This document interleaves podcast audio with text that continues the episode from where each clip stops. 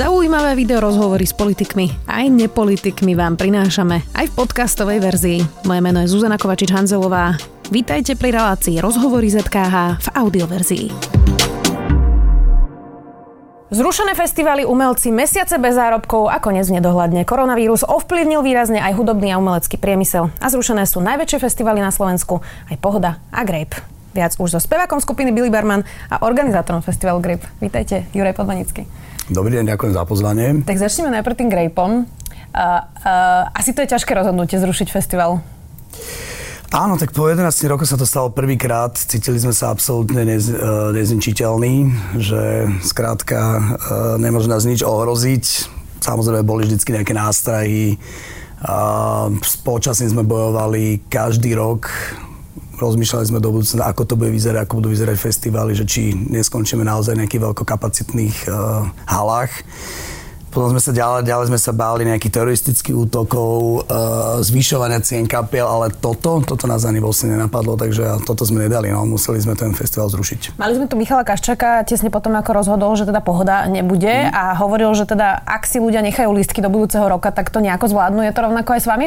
Áno, myslím, že je to úplne celosvetový alebo európsky štandard. Každý, každý väčší festival to takto rieši. Budeme to riešiť aj my tak. Ako sa prebukovajú tie kapely? Vlastne už máte asi nejakú komunikáciu. Oni asi tým, že je to celosvetové, rátali s tým, že toto sa udeje. A ako to funguje vlastne, že e, odsúhlasia vám všetky ten ďalší ročník, naozaj sa to celé presunie, alebo je to komplikované? Tá situácia je teraz veľmi, veľmi príjemná, akože všetci tí promotéri, e, agenti, bookery spolupracujú, takže my tiež tieto komunikácie už pre, prebiehajú a ja pevne verím, že okolo 80% tých kapel prebukujeme.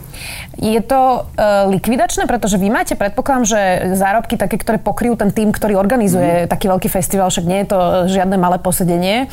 Uh, čiže budete v nejakých dlhoch uh, a, a teraz, že ako to súvisí aj s, tým, s tou vašou kariérou speváka v kapeli, keďže festivaly nevieme, či sa škrtnú celé, ako to bude vlastne vyzerať? No, keby som žil iba uh, z hlasu, ktorý teraz konkrétne presne nemám, tak uh, by som bol už na ulici, ale festival je akože v dobrej kondícii. My samozrejme tých tie prv, tých prvých 5-6 rokov sme boli v totálnych dlhoch, ale teraz sme úplne v kľude, my nedlžíme tie peniažky.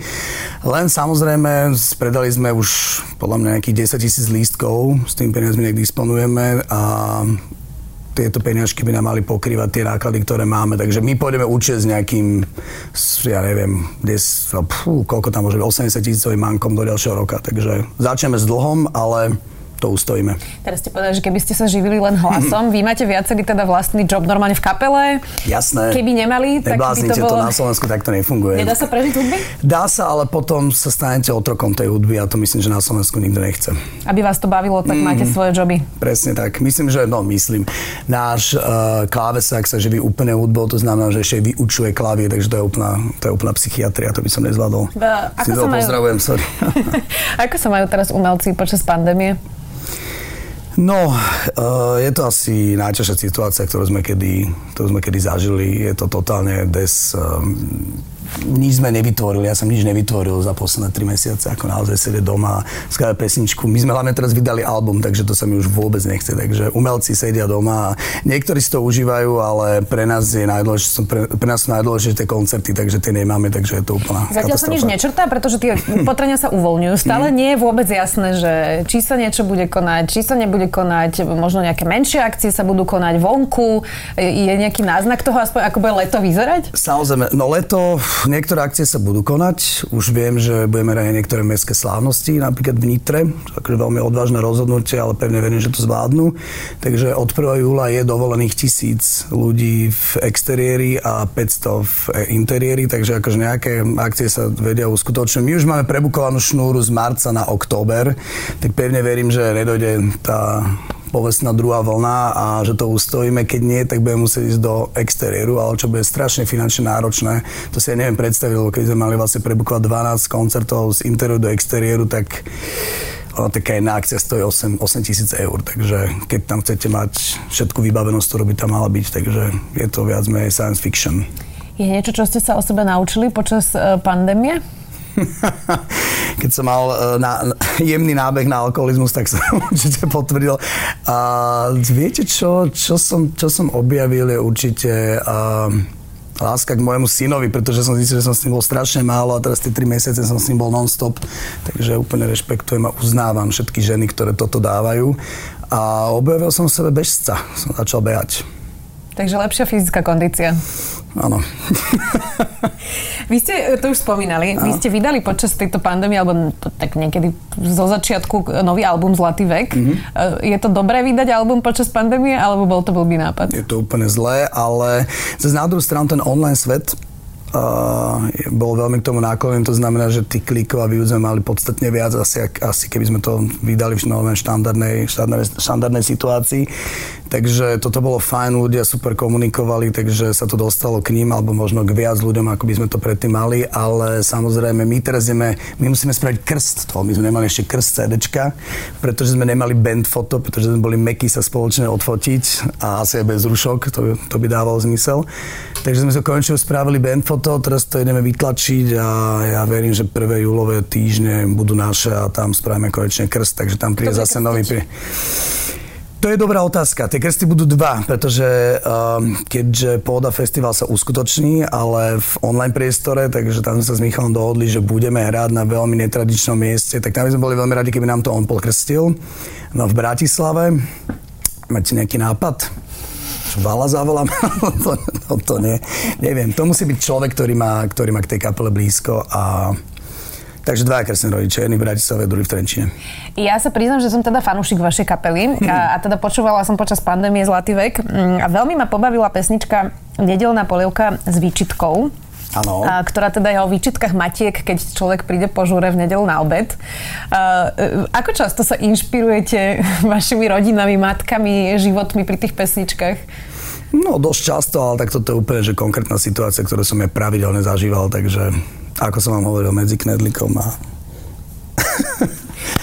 a zeleninou ste presne dostali ten, ten pohľad od svojej matky. Ani vekom sa boli... to nezlepšuje? Moc nie. To by som sa musel ja zmeniť, ale to sa zatiaľ nedeje. Uh, hovorili ste, že počas troch mesiacov pandémie ste teda nič nerobili. Naozaj neprišla nejaká múza z tohto marazmu, možno strachu, nejakého stresu? Mm-mm. Nie je to tvorivý proces? Tvorivý proces to nebol určite. Akože tvorivý proces bol možno v týme festivalu, pretože sme museli reagovať a museli sme riešiť veci, čo bude ďalej. A tak vymysleli sme jarné dvore, nechodili sme po nejakých sídliskách.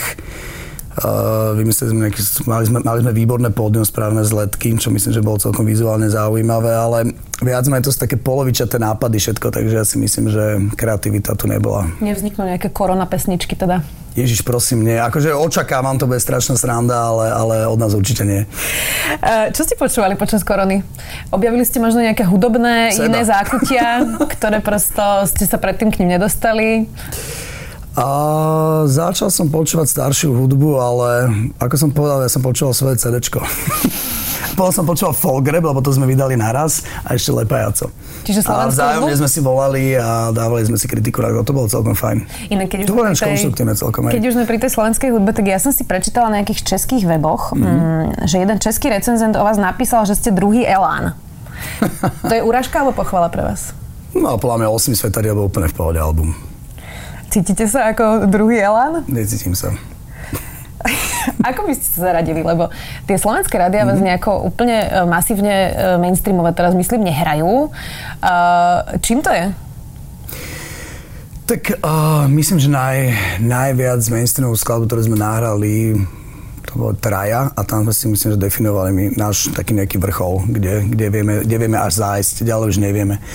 Museli by sme asi písať trošku jednoduchšie texty a to už by, to už by asi moc A teraz, či je to tým, že čo hrajú tie rádia? Mm-hmm. Pretože ja napríklad nemám... Uh, nemám pocit, že ľudia by nezvládli niečo takéto v nejakom fan rádiu alebo exprese.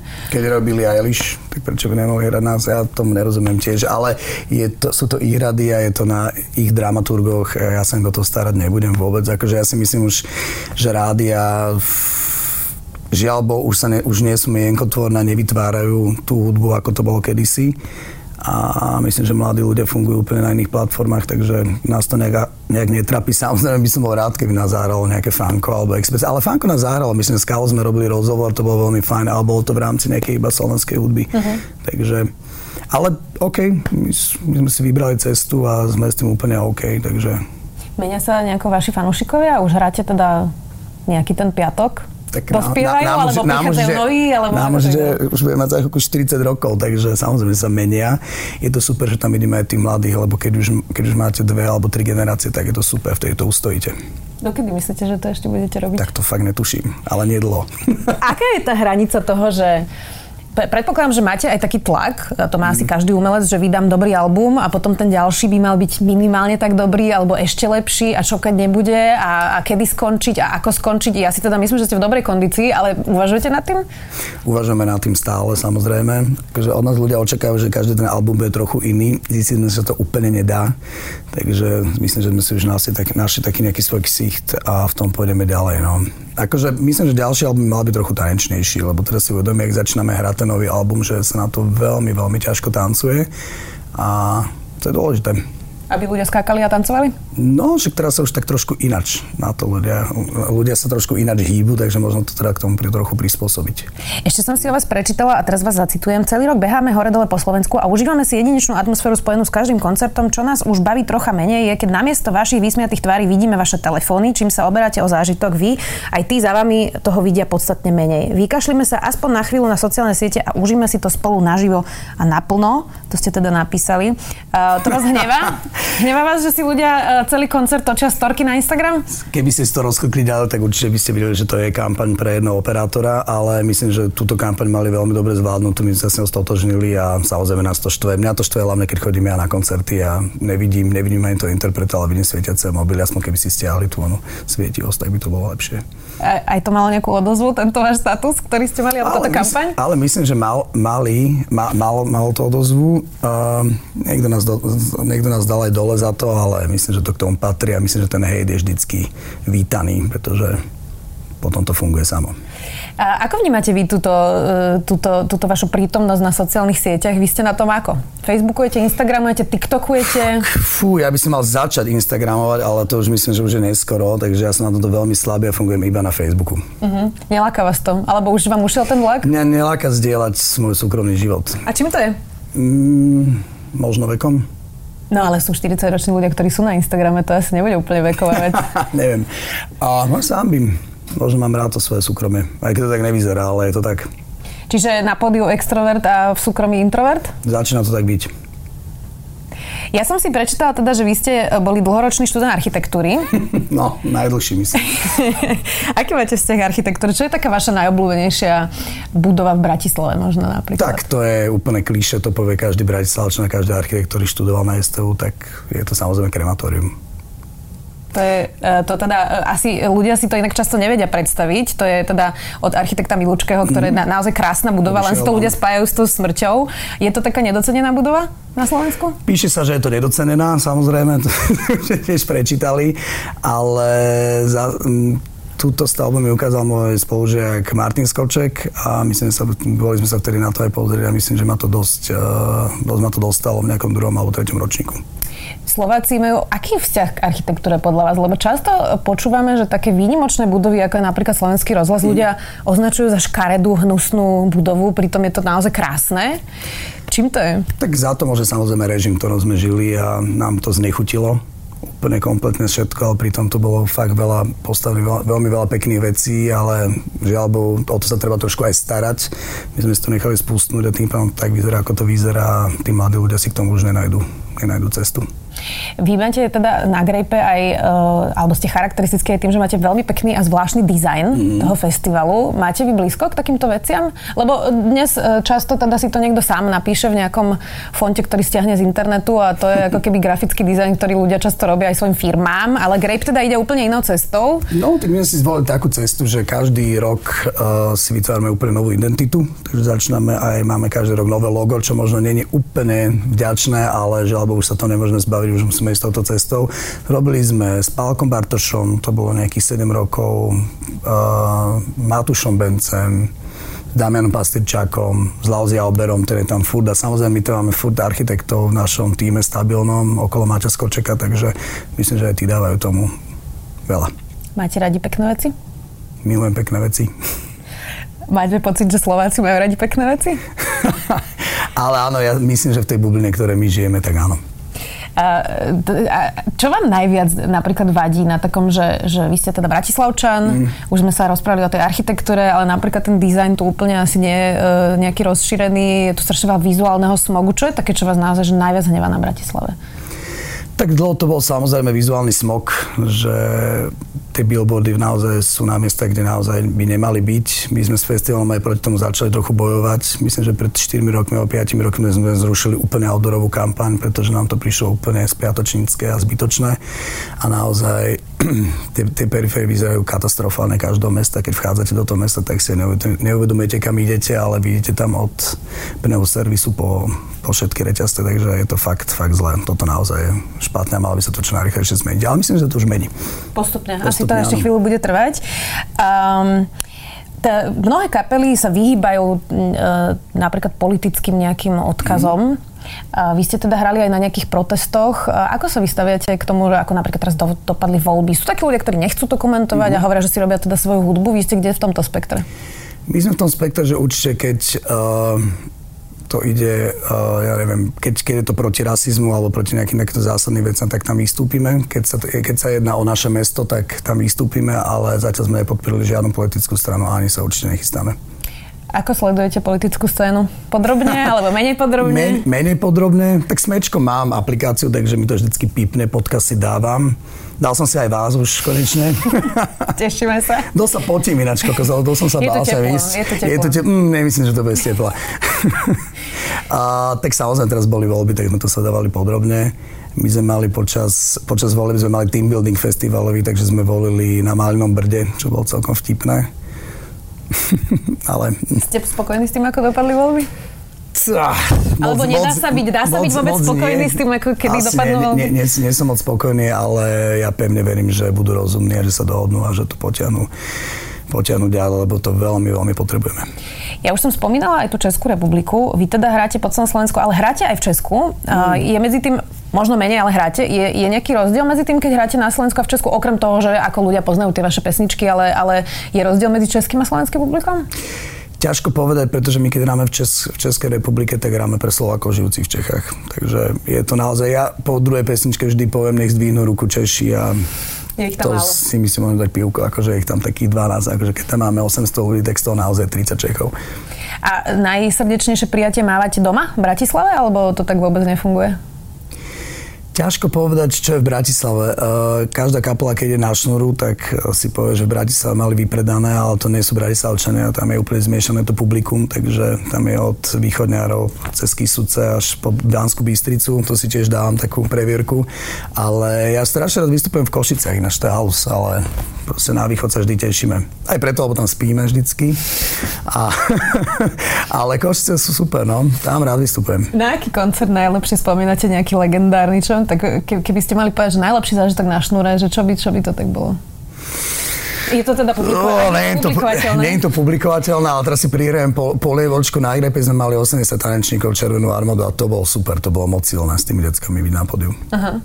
Ako vy zvažujete, že koľko týmu ešte zobrať okolo seba? Viem, že teraz ste začali aj so svetelnou nejakou show mm. a hovoríte, že tanečníci, tak predpokladám, že asi nebudete mať show ako Beyoncé, ale teda, že ako zvažovať, že čo ešte je v pohode, čo už je príliš, čo viete uživiť, čo neviete uživiť? No myslím, že už viac uživiť nevieme, takže to znamená, keď máme troch technikov, dvoch zvukárov, jednoho osvetľovača, manažéra, tour manažéra, uh, potom sa vždy prichometnú nejakí dvaja kamaráti, ktorí sú vždy v šatni vzadu. Ale, ale teraz napríklad Damian Pastýrček vymyslel neonový s, e, s pánom Šickom, uh, neonový rebrík, ktorý budeme vláčiť po, po šnúre, takže to si myslím, že bude celkom zaujímavé. Neonový rebrík. Neonový rebrík štvormetrový. Aj sa dá po ňom vyliesť? Dá sa aj po ňom vyliesť, áno, áno. A budete po ňom liesť? Budem po ňom liesť. tak držím palce, aby ste nespadli. Okay. Uh, čo by ste tak chceli, aby ľudia si zobrali napríklad z toho vášho albumu Zlatý vek počas pandémie? Zavrime to týmto. Je to mm-hmm. taký podľa mňa uh, veselý, aj pomalší možno album. Každý si tam asi nájde práve tú náladu, ktorú by chcel možno zdieľať práve počas týchto časov. Ale čo by ste chceli, aby si tak ľudia z toho Zlatého veku zobrali? No my keď sme to písali, tak uh, vlastne sme netušili, čo to znamená Zlatý vek. Až dáme Pastičak nám to vysvetlil, lebo on je obrovský workoholik, tak si spravil siahodlý rešerš o tom, že vlastne na Zlatý vek sa iba spomína. Takže ne, nemôž, nemôžete povedať, že žijeme teraz Zlatý vek, ale že Zlatý vek už bol. No nám sa zdá, že my sme už zažili ten zlatý vek, mali sme si z toho zobrať ponaučenie, tie najlepšie veci a ísť ďalej. Čiže máte pocit, že čo, že už najlepšie veci máte za sebou? Zdá sa nám, že hej, ale ešte trošku by sme to chceli ona poposúvať dopredu. Tak uvidíme, budeme sa na to pozerať. Ďakujem veľmi pekne, že ste prišli do sme video. Dnes tu bol spevák Billy Barman a organizátor festivalu Grape Jura Pomenický. Díky za pozvanie. Počúvali ste podcastovú verziu relácie Rozhovory ZKH. Už tradične nás nájdete na streamovacích službách, vo vašich domácich asistentoch, na Sme.sk, v sekcii Sme video a samozrejme aj na našom YouTube kanáli Denníka Sme. Ďakujeme.